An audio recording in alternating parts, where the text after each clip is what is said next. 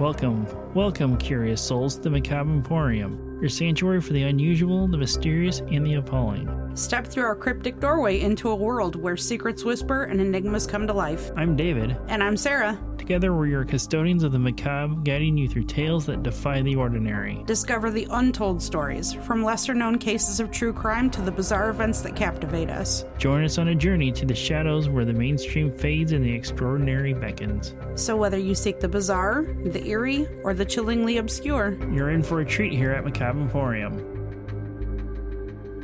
Welcome back to Macabre Emporium. This is episode 54. And if this is your first time joining us because you're getting tired of hearing about Super Bowl talk this week, welcome. Welcome, fuck Super Bowl. Yeah, as you can see, we're not sports ball type people, and neither is Ginger. as She No. wants to chime in all of a sudden. Yes. So, so if you are a sports ball person, hopefully your team wins, and if they didn't, well, I guess better luck next year. Sucks to suck. Yeah, that too, I guess. But anyhow, We've got absolutely nothing to talk about this mm, morning, so no, we- David's gonna jump right into his top five mm, But- today in history. but before we get to that, Oh, I know we brought it up before, and we've been doing Twitch streams. I've been playing Poppy's Playtime, and I underestimated that game because I first looked at it, I'm like, that looks dumb. And then Lindsay, our moderator, kept bugging me and bugging me and bugging me to play it, and I was like, I have no interest. And then her daughters asked her if I'm ever going to play it, and I was like, God damn it. Getting suckered in by a kid to play this now. yep. And now I've almost finished through the third part. And of course, I'm going to have to get parts four and five whenever they come out. Because Yeah. I'm sure everybody's going to demand that I play those. But if you're interested in come seeing Twitch streams, it's every Wednesday at 8 p.m. Eastern Time. That's where Sarah and I and Lindsay and her friend Bird, Bird, I can't remember her actual name. Ashley. Yeah. Ashley, aka Bird, and Lindsay, aka Noodle.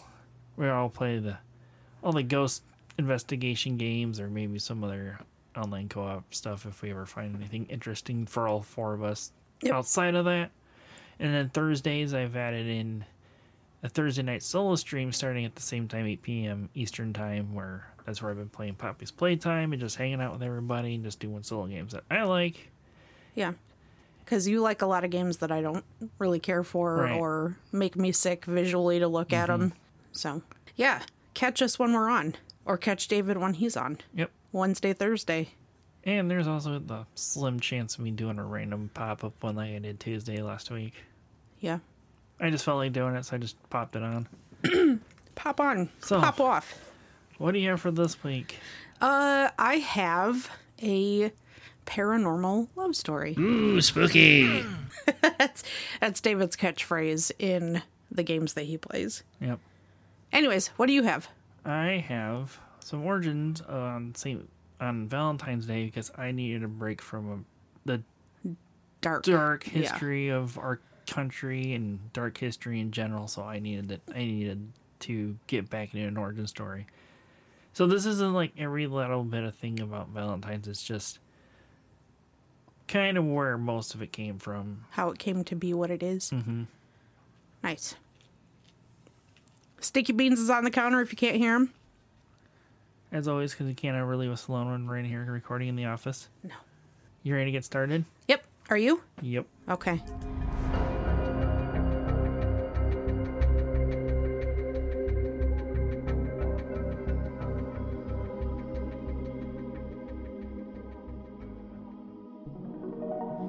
When you think of the best day of your life, you may think of your graduation day. Others might think of the day their child or children were born. It could be the day you landed your dream job or bought your dream car. It could be the day that you got the keys to your first place away from your parents and the freedom that came along with it. Maybe it's your retirement or moving to a destination you always wanted to live in. It could be the day you become engaged to the love of your life. But for Brocarde, an English musician, the best day of her life was when she got married to her husband, who just so happens to be a ghost. All right then. Yeah, this was very interesting. And this is very recent, too. Oh yeah. Yeah. Brocarde had always been quite a bit skeptical when it came to anything paranormal. But something shocking gave her a change of heart. On a particularly gloomy day, Brocarde was in her bedroom trying to fall asleep. She had been having trouble sleeping since she and one of her friends had gotten into a heated argument and kind of had a falling out. The storm wasn't helping her as she said the wind was loudly howling and the rain was hitting the windows unnaturally hard. She kept replaying the upsetting events of the day over and over until she started to feel something she had never felt before. I was gonna go. The look she just gave me because I'm doing this with a 12 year old. Uh, yeah.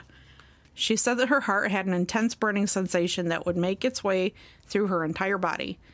Like, she said it started with a tingle and it worked its way slowly. Like, she said she felt it in her stomach, in her, you know, her legs, and all the way to her toes, and then it was just gone. In that instant, she bolted upright in her bed. She said, I was forced into a sitting position. I reached back to turn on the bedside light, but my hand was forced back towards my body. I tried again. This time I was able to pull the cord and turn the light on. She describes how she felt a foreign warmth on her neck and an accompanying whisper of, I love you.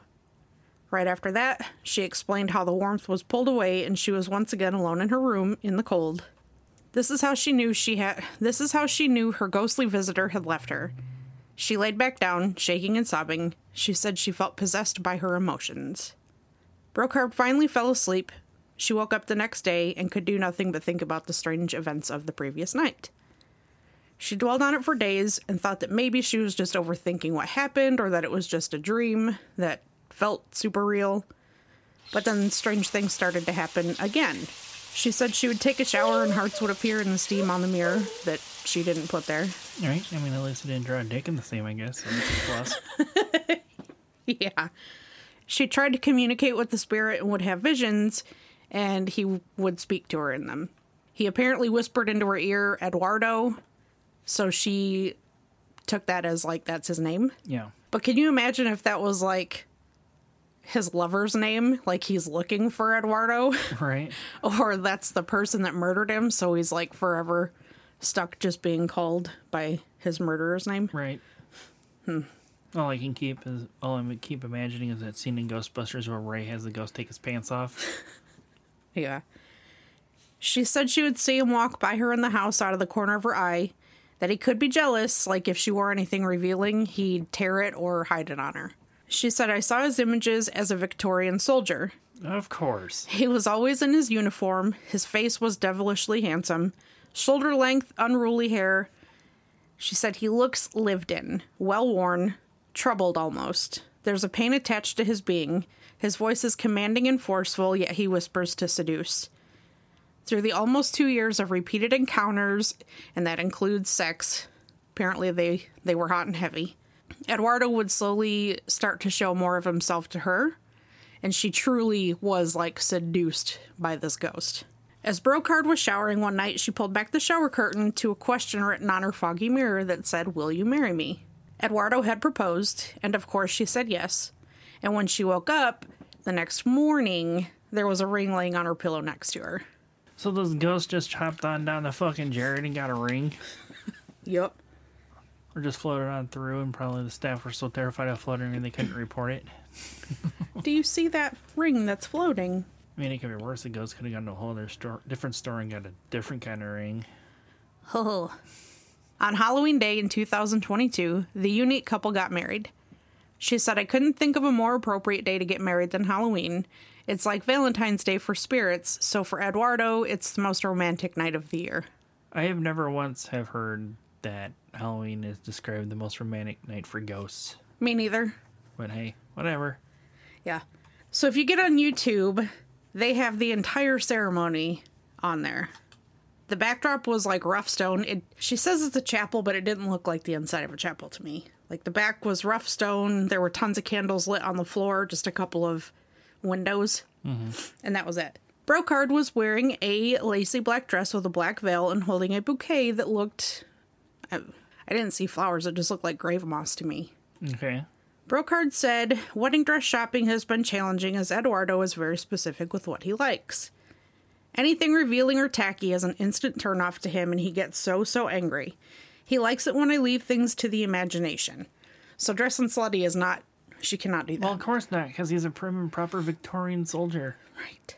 Even though, well, no, we're gonna hold on to that.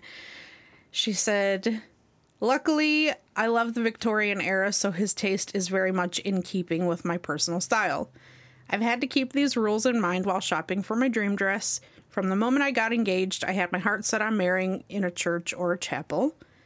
I didn't think it was possible due to the religious complications, so I burst into tears when I found the location, as it's a beautiful chapel with gorgeous stained glass windows. The officiant was in a full black suit, and in the video, you can see her holding her hand out like she's holding Eduardo's hand next to her. Right. The officiant reads his ceremony script and starts off with You're about to make promises that you intend to keep. You're vowing to stand up for one another, find happiness in one another, and grow as a team together. I just thought of something. What? Because usually during the vows and still death do us part. I'm gonna get to that. Okay, never mind. And there I am, going and doing what I'm do best, jumping ahead without trying. He then continued on with Brocarde, do you take Eduardo to be your partner in the adventures that lie ahead? Do you promise to walk side by side to the ends of the earth? To love, encourage, and support each other in every endeavor? Do you commit to opening yourself up completely and sharing your entire beings together? To share laughter as well as tears? Do you take Eduardo as your partner for now until the end of time? And Brocarde said, I do. He then reads the script for Eduardo, and clearly Eduardo can't answer that, so Brocarde giggles at the end and says he does. So they couldn't get like a fucking REM pod, an EMF detector, or anything like that. Laser grid. yeah, spirit box. Brocarde then went on to say her vows to Eduardo, which were in the form of lyrics she had written about him in a song called Haunted. My heart is racing, my pulse in overdrive, cause you're my creepy little lover that I can no longer hide. There's a fire between us that can't be denied. Be my freaky little lover till the end of time, till the church bells chime. You can be my ghost, and no matter how close, I can never truly reach you. I'm reaching out, screaming for you. You're burning in my heart, and now I see you. Haunted, ghosted, so alive, but dead inside. I'm reaching out, you barely exist, but don't give me the digits of a sick exorcist. Cause then I won't be haunted, ghosted, so alive, but already dead. My mind is racing, thoughts in overdrive, but I won't overthink things that will kill the vibe. Cause we're lost in time, have I lost my mind? Let the church bells chime. You can be my ghost, and now we are so close. I will always try to reach you. Unfortunately for the newlyweds, their union would not last long. What? Brocarde claims that her ghost husband started to become possessive and that he would go from being warm and intense to threatening. She stated that their relationship had been turbulent from the start, and that with Eduardo's new threatening antics, she was becoming tired of being married to a free spirit. She said he was inconsistent with his contact and was barely present. The more the couple fell out, the more Brocarde saw visions and felt things that were happening. Yeah, lady, you were just a living side piece. Come on now. She claims that Edlar- Eduardo So apparently Eduardo put on a bunch of weight here. she, she claims that Eduardo was in love and obsessed with Marilyn Monroe. She said Eduardo first laid, laid his eyes upon her in the chapel on the day of their wedding, and that it was and that that was when his attitude towards her changed and he started to become an absent husband, which I just find funny. He's an absent husband. He's not even alive. right. And but what I was trying to get at earlier was with the you know the usual till death do us part. You don't have a way out at this point, lady. He Right. That's why they said until the end of time. I know. Brocarde would admit that Eduardo cheated on her with Marilyn, as he would be gone for days and then return with a lingering smell of Chanel number 5, which was Marilyn's signature fragrance. So I'm assuming this Marilyn is a friend of hers, Marilyn Monroe. Like the Marilyn the Monroe. Marilyn Monroe. Yeah. Well, because I'm confused by this because you said that she laid he laid eyes on her in the chapel. So there's just When this they got married. right. So there's just this random Marilyn Monroe cardboard Yes. cutout in a chapel, apparently. No, he saw her spirit Okay. in the UK. Okay. Yeah. She said the scent would fill the entire room, and he would tell her how hot Marilyn looked that day just to rile her up. She complained about how drunk Eduardo got on their honeymoon in Barry Island in Wales. He apparently went ham on the minibar in the hotel room at the expense of Brocarde because you know she was the breadwinner of the relationship. Obviously. When they were on the beach, he would tackle her to the sand. If she ate ice cream, he would eat it and get it all over her face and in her hair and get sand in it. She had thought about couples therapy, but instead of going that route, she chose to go to a psychic to get her advice there. The psychic told her that it would suit her best to part ways with her supernatural spouse. So she did just that. She took the advice and ran and came to the decision of ending her marriage because his energy was dragging her down. And she called Billy Baggins and his crew to come in and take care of the job. Eduardo didn't take this lightly. He began to haunt Brocarde and was being aggressive. He would make sounds like a screaming baby at all hours of the night just to piss her off. This was the final nail in the coffin for her relationship with Eduardo. She went back to the chapel they were married in and exorcised him right out of her life. See, you should have taken those digits of a sick exorcist in the beginning, lady. yeah. She said afterwards that she felt much better and that she had finally purged him out of her system. She wrote a new song that goes over the details of their divorce called Just, an An- Just Another Anthem, and you can find that on YouTube as well. Even with the whirlwind romance with Eduardo, Brocarde said that she is currently open to another spirit lover and maybe even a human lover. so, in closing, if you're feeling sad because you're alone today on Valentine's Day, don't worry, because you might not actually be. When you go to bed alone tonight and put your battery operated boyfriend back in his drawer, the man of your dreams may just be standing next to you waiting to make his presence known.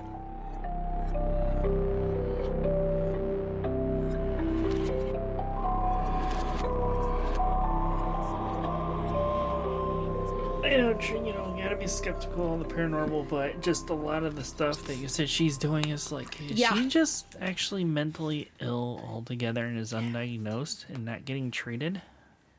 I don't know. But yeah, Just because of, you know, they usually say ghost attachments are specific places and not just be like, hey, we're gonna go to the beach and now we're going here. And Right. It's like, he followed me to the beach, he followed me to the hotel. Mm-hmm. Yeah. I mean, even though places we've been, they said that, uh, no, they've had an attachment from spirits moving from one place to the other also, but that's Yeah. the first I've ever heard of that happening. Yeah. You never know. True. There's no way to prove it or not prove it. Yep. Disprove it. Debunk it. Yep. Anyways, let's get to your stuff. All right. So I kind of forgot to do this at the beginning. Luckily, I remember now. So for on this day, which was supposed to be at the beginning of this episode for February 14th, musician Rob Thomas of Matchbox 20 was born in Landstuhl, West Germany in 1972. He was born in Germany? Yep. Huh. The movie The, Sil- the Silence of the Lambs was released in U.S. theaters in 1991 and would and would win five Academy Awards for Best Picture, Best Actor, Best Actri- Actress, Director, and Best Adapt- Adaptive Adaptive screenplay. and Best Adaptive Screen Adapted Screenplay. Fuck, I'll get it. I'll get it out of it. In 1929, five members of the North Side Gang were gunned down in Chicago, and this would become known as the St. Valentine's Day Massacre. No formal charges have ever been made, but it's believed that Al Capone is behind it all. Oh, of course. In 1946, ENIAC, the first general purpose high speed digital computer, is demonstrated to the public. This demonstration was to calculate a missile trajectory in 15 seconds, which would take several people known as a human computer to do this same task in weeks. Wow. ENIAC would take up 1,800 square feet and weighed 27 tons.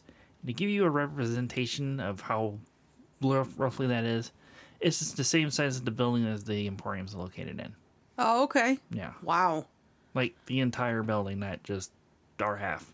That's crazy. Dolly the sheep, the first cloned animal from an, an adult cell, would die at the age of six years old in 2003 from progressive lung disease. So that's it. That's my this day in history. That was supposed to be at the very beginning. It's whatever. Fuck formats. All right, We do our own thing here. But anyway, so you're ready to hear about the Valentine's Day and all that stuff and some uh-huh. light origin stories of it? Yes. All right. Valentine's Day is all about love, chocolate, heart shaped steaks, and real close dancing. And if all goes well, it might be a hot and spicy night. and hope you don't make the best sign of the zodiac, and that is Scorpio. Good luck getting that thought out of your head now about your parents having a wild Valentine's Day. Yeah. Has that ever come out of your head? Yeah, is, but I've decided to plant that in For the everybody. people that don't think about it, like, damn, mom and dad had to fuck on Valentine's Day for me to be here Yep. at this time of the year. Good luck with getting that out of your head now if you're a Scorpio in November. But anyhow, but to get where we are today with the holiday, we have to go back, way back to the third century around February 14th, 270 CE. During the rule of Emperor Claudius II, he would become to be known as Claudius the Cruel, as he earned this title due to his hard leadership and tendency to get into wars and abuse his people. To maintain a strong army to keep up with unpopular and bloody campaigns he was constantly fighting he was finding himself in. He would need a strong army to do so, but he was having difficulty finding men to become soldiers to join the legions of the Roman army. So I tried to find how the size of this army is, and I couldn't find it for the specific time period, but at its peak in 211 CE, the Roman army had the numbers of 450,000. Wow. So it was probably around that, but probably not nearly that. So, yeah. Yeah. Claudius would believe one of the reasons why Roman men did not want to join the army was because of strong attachments to their wives and family. So, to get rid of this problem, he would ban all engagements and marriages in Rome. Some sources called him a bishop, some people call him a uh, father, as in a priest. Either a bishop or Father Valentine of Tamai, Italy, didn't agree with this ban and would risk becoming a martyr for defying the emperor's ban on marriage and begin to marry young lovers in secret and when his actions were discovered by Emperor Claudius, he ordered that Valentine to be put to death. It is also believed that his execution was carried out on this day in 270 CE, where he was clubbed to death and then decapitated. Before his death, within the legend of St. Valentine's, where he was jailed, is believed that young couples he had married would come visit him in a cell and would pass him notes and flowers for, for as their gratitude for his services.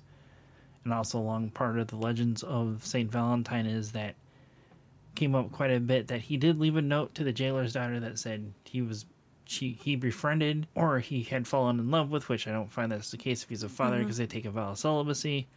Is that in this note that he signed it your Valentine. For his services during the ban on marriage in Rome, he would be, end up becoming a saint, and his patronage, and he is a patron saint of affianced couples against fainting, beekeepers, happy marriages, love, mentally ill people, plague, and epilepsy. His skull, or the believed skull of Saint Valentine, is on display in the Basilica of Santa Maria in Rome and is adorned with a crown of flowers. His association with love and romance wouldn't come until the 14th century in the poem written by George Chaucer. For this was on St. Valentine's Day, when every bird comes there to choose his match, of every kind that men may think of, and that so huge a noise they began to make, the earth and air tree and every lake. Was so full that not easily was there space for me to stand, so full was all the place. So the historians believe that this is the poem where his association with love and the holiday Yeah. comes together. But whereas with the the pagans, which if you remember from previous episodes, this pagans and when these are mentioned in history, that this is everybody outside of the church. Right. So these pagans are celebrating the festival of Lupercalia from February 13th to the 15th. During this festival that was to promote fertility and good health, according to Roman legend, the ancient king Amulius ordered Romulus and Remus, his nephews and founders of Rome, to be thrown into the into the Tiber River to drown in retribution for their mother's broken vow of celibacy. A servant took pity on them, however, and placed them inside a basket on the river instead. The river god carried the basket and the brothers downriver to a wild fig tree, where it became caught in its branches. The brothers were then rescued and cared for by a she-wolf, a she-wolf in a den at the base of Palatine Hill, where Rome was founded. The twins were later adopted by a shepherd and his wife and learned their father's trade. After killing the uncle who ordered their death, they found the cave den of the she-wolf, who neutered them and named it Lupercal. It's thought Lupercalia took place to honor the she-wolf and please the Roman fertility god Lupercus. Lupercus. I don't know. There's so many. There's gonna be a lot of these Luperci, Lupercis, Yeah. shit in here. So just, I don't know. Pick one and go with it. Yeah. During the feast of Lupercalia, see, there's another one. Male goats and a dog would be sacrificed at at Lupercal Cave, as representation of, sec- of sexuality, and these sacrifices would be carried out by a Roman priest known as Luperci. Good lord. I think that's the last one, if I remember correctly. After the animals were sacrificed, their blood would be smeared on the forehead of the, the two naked Luperci and removed with milk soaked wool as they laughed. Don't know. Couldn't find out what the whole representation hmm. of all that was, but it was out there. After the feast of the, of the Lupercal and the sacrifices are done, the Luperci would cut strips of hide from the sacrificed goats, from the sacrificed goats, and take to the streets naked and whipping any woman in striking distance. well, what the fuck? Don't know. This, this is what they did. And just like a 1970 swingers key party, men would randomly choose the name of a woman from a jar and be coupled with them for the entire duration of the festival. Oh, Sarah's processing something here. 1970s key party. You- don't know what a key party Yes, is? I was like, I know you should know. My brain, like, you just went past that so fast it didn't give me time to process what you said. Gosh. Okay. All right, so where was I at? So with the, these new couples now made, most of these newly forged couples would actually stay together until the following year's festival, and many fell in love and stayed together. Hmm. Lupercilia would eventually lose its popularity as Christianity grew, and the festival became chaste, and women would only be whipped on their hands by fully clothed men instead. Good lord. And I'm sure that's probably about it. So, like over time, because of Christianity, people becoming more modest, they, Right. they got clothed, and all the wild party section sections of it, it's like Yeah. pretty much gone. Even though the origins of the Valentine's Day card would be rooted, could be rooted in the legend of Saint Valentine's note, the first commercial Valentines wouldn't appear until 1797 when a British publisher issued The Young Man's Valentine Writer, which contained verses for the young lover unable to compose his own. So this is just outside of our fr- our Victorian friends, basically. I see that. These verses, from what I could gather from sources that had talked about this book of sorts, are similar to poems like Roses Are Red by Sir Edmund Spence, which I did happen to find the original writing of that poem. Oh. The rose is red, the violet's blue, the honey sweet, and so are you. Thou art my love, and I am thine. I drew thee to my Valentine.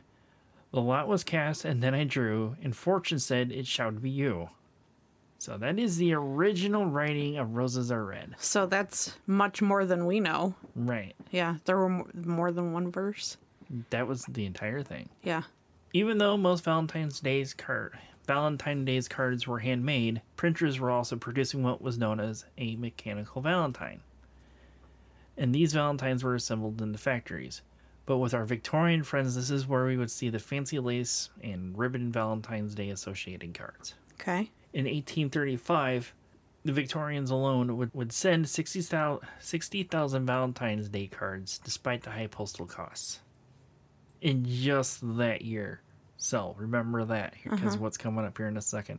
With the postal reform five years later in 1840, with the invention of the postal stamp, the number of cards that would be sent would spread like the plagues of the time to 400,000 cards sent just in 1840. Wow. Yeah. that's quite a jump. Mm-hmm. This would make it possible to send cards to your Valentine anonymously, which opened up a market for racy versus Valentine's Day's cards. Which I did try to find some of these cards and had no luck, but I did find something else just as interesting that came up.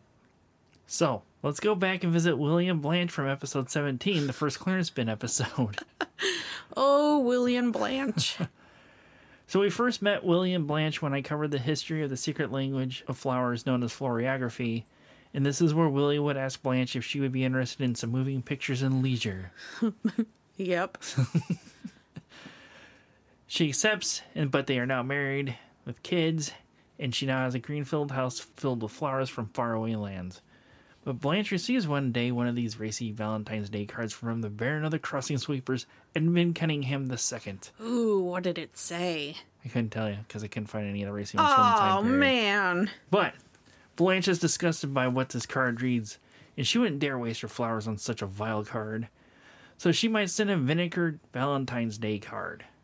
A vinegar? Scented? If, no, she might send a vinegar Valentine's Day card. Oh. Vinegar Valentine's Day cards were usually sent anonymously. These cards were just as popular as regular cards, and they were filled with insulting poems and illustrations to mock or or insult someone's looks, intelligence, or occupation. These cards were often cheap and printed only on one side and were widely popular with the working classes as they were only at the cost of a penny.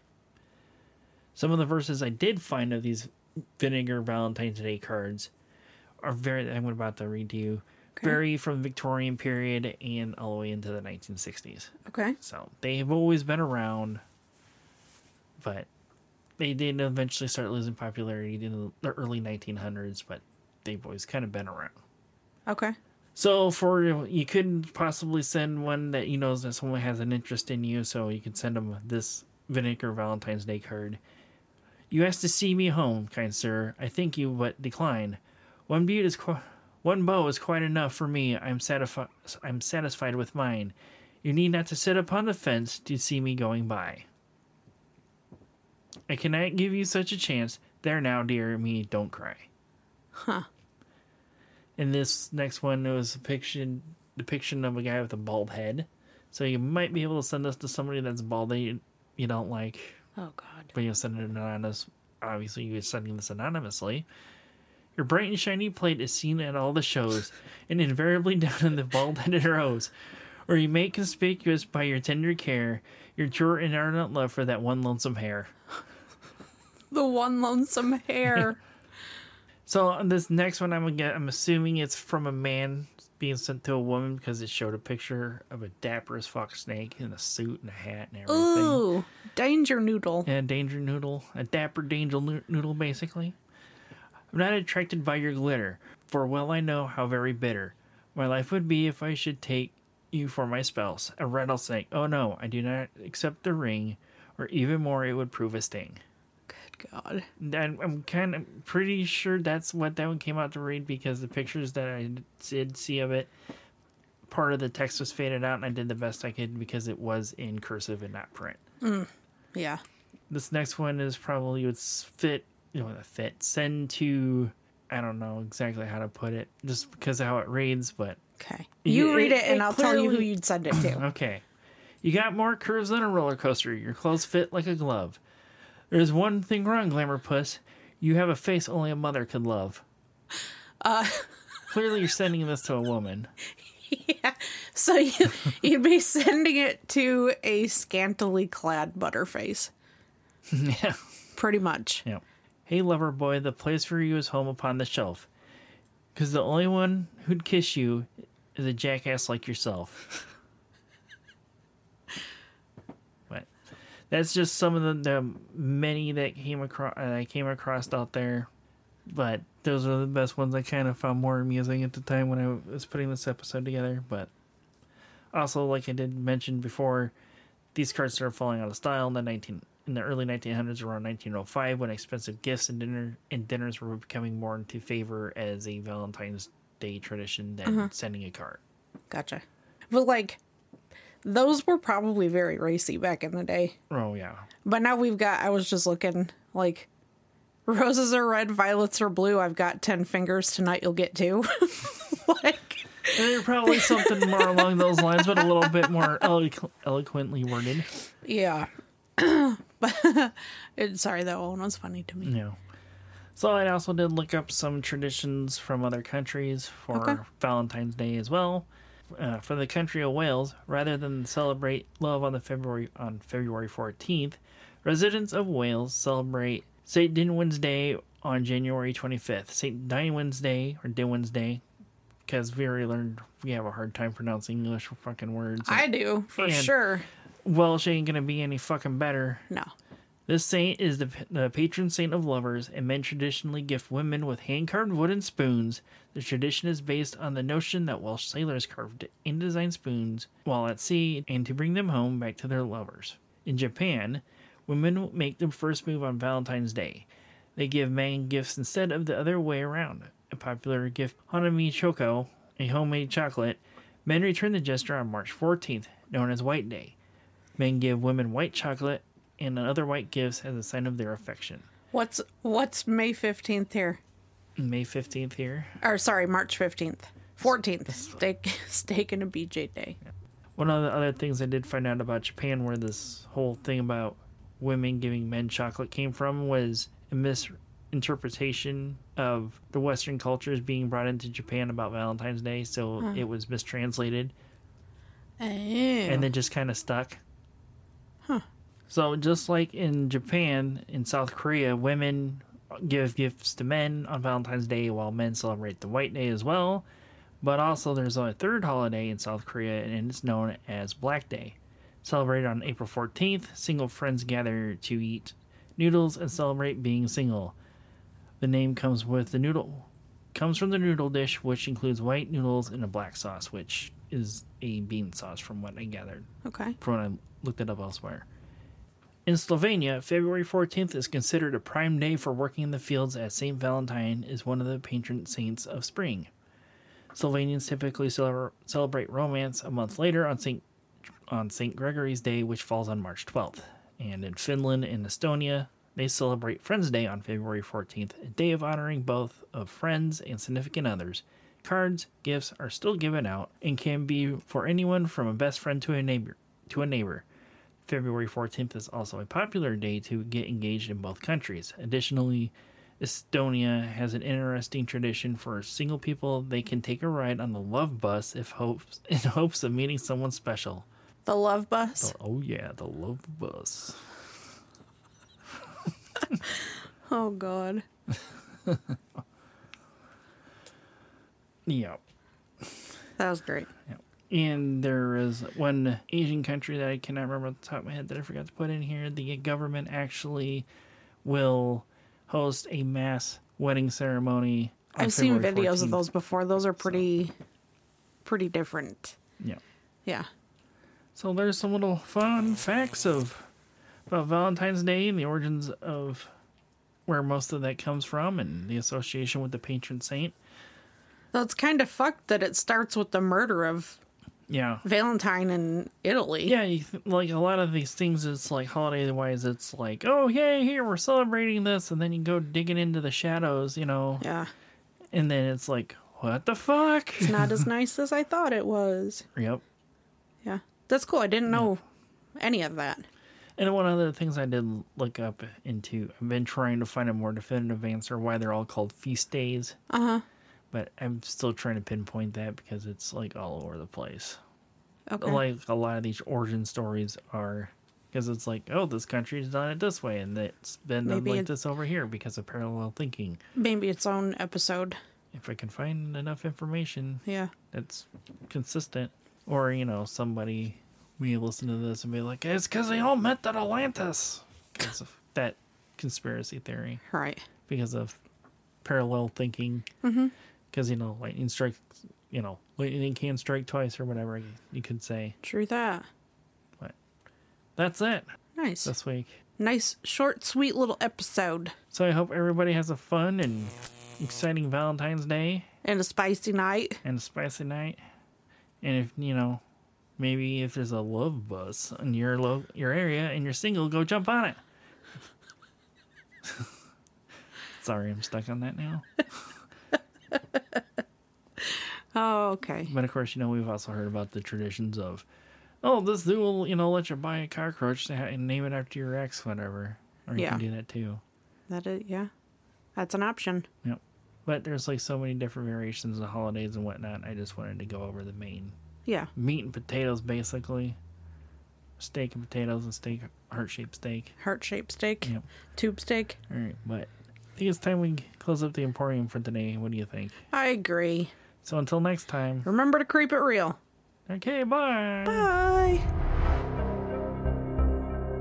Please go and check out our website at macabreemporiumpodcast.com. Join our Facebook group by searching Macabre Emporium. Like and subscribe on YouTube at Macabre Emporium Podcast. Follow us on TikTok at Macabre Emporium Pod. Follow us on Twitter at Macabre Emporium. If you have any stories of the paranormal, your local true crime, or weird history that you would like us to look into and possibly do an episode on, email us at macabreemporiumpod at gmail.com. And remember to follow, rate, review, and share whenever and wherever you can to help us grow our podcast.